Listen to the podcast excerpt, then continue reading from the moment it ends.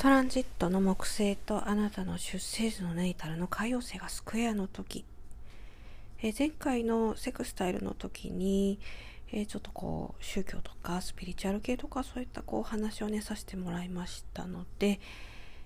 え、聞いてない方はちょっと聞いていただきたいかなと思うんですけれど今回はですね、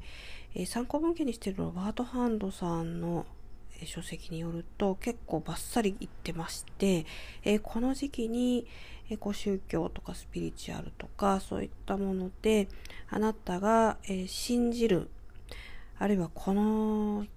まあ、宗教とか教えとかそういったものについていこうって思う人が、え悪いメシアかもしれないよ。あるいは悪い、えこう導く指導者かもしれないと、えしかも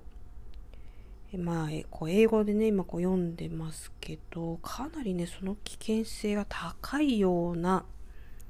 風に私は捉えましたね。ですから、え前回のセクスタイルはちょっと疑えよみたいなことなんですけれど、え今回はもうちょっと、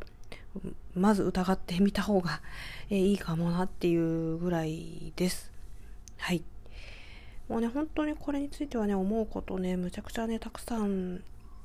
あってですね、えー、何時間でもこうお話できちゃいそうなところもあるんですけれど、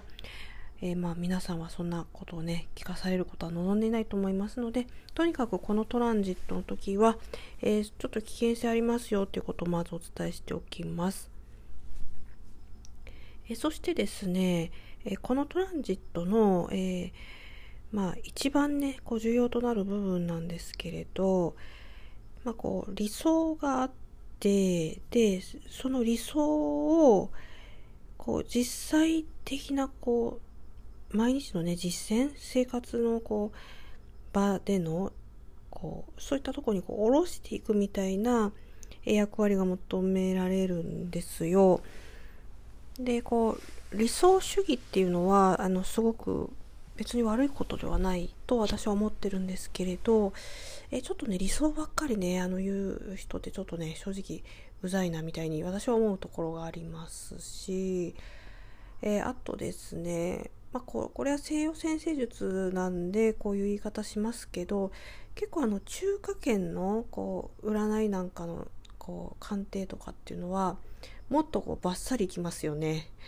うん、もうそれいいよとか悪いよとかもうダメみたいな感じでもうすっごい実践的で理想の、えー、かけらもないよねみたいなところがあってで西洋先生術はもうちょっとこうオブラートに包んで、え、理想と現実の狭間にみたいなところがありますけれどね。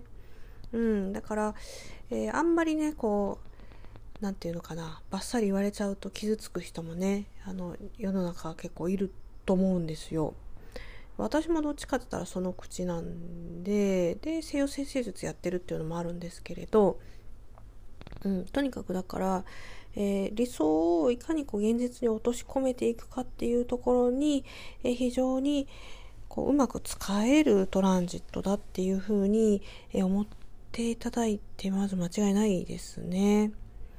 うん、この良い機会がね与えられたっていうふうに捉えていただきたいんですよ。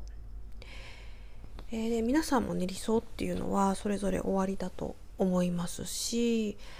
まあ、こう自分の理想だけではなくてこう世界的に見た時に、えー、当然こう戦争はない方がいいし、えー、こう上とか、えー、そういった苦しみも世界から消えた方がいいっていうのがあったりしてでも現実は、え違うしみたいな感じですよね。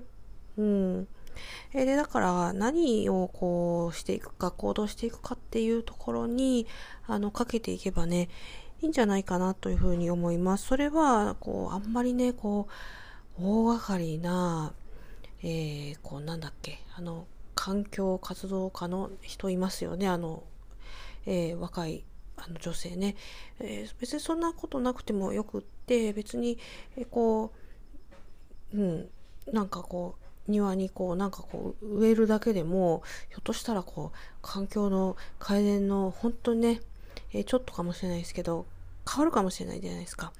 えー、そういったところからなんかこう、えー、実際に行動していくっていうとにかくもうそこに尽きるのかなっていうふうに思っています。はい、ありがとうございます。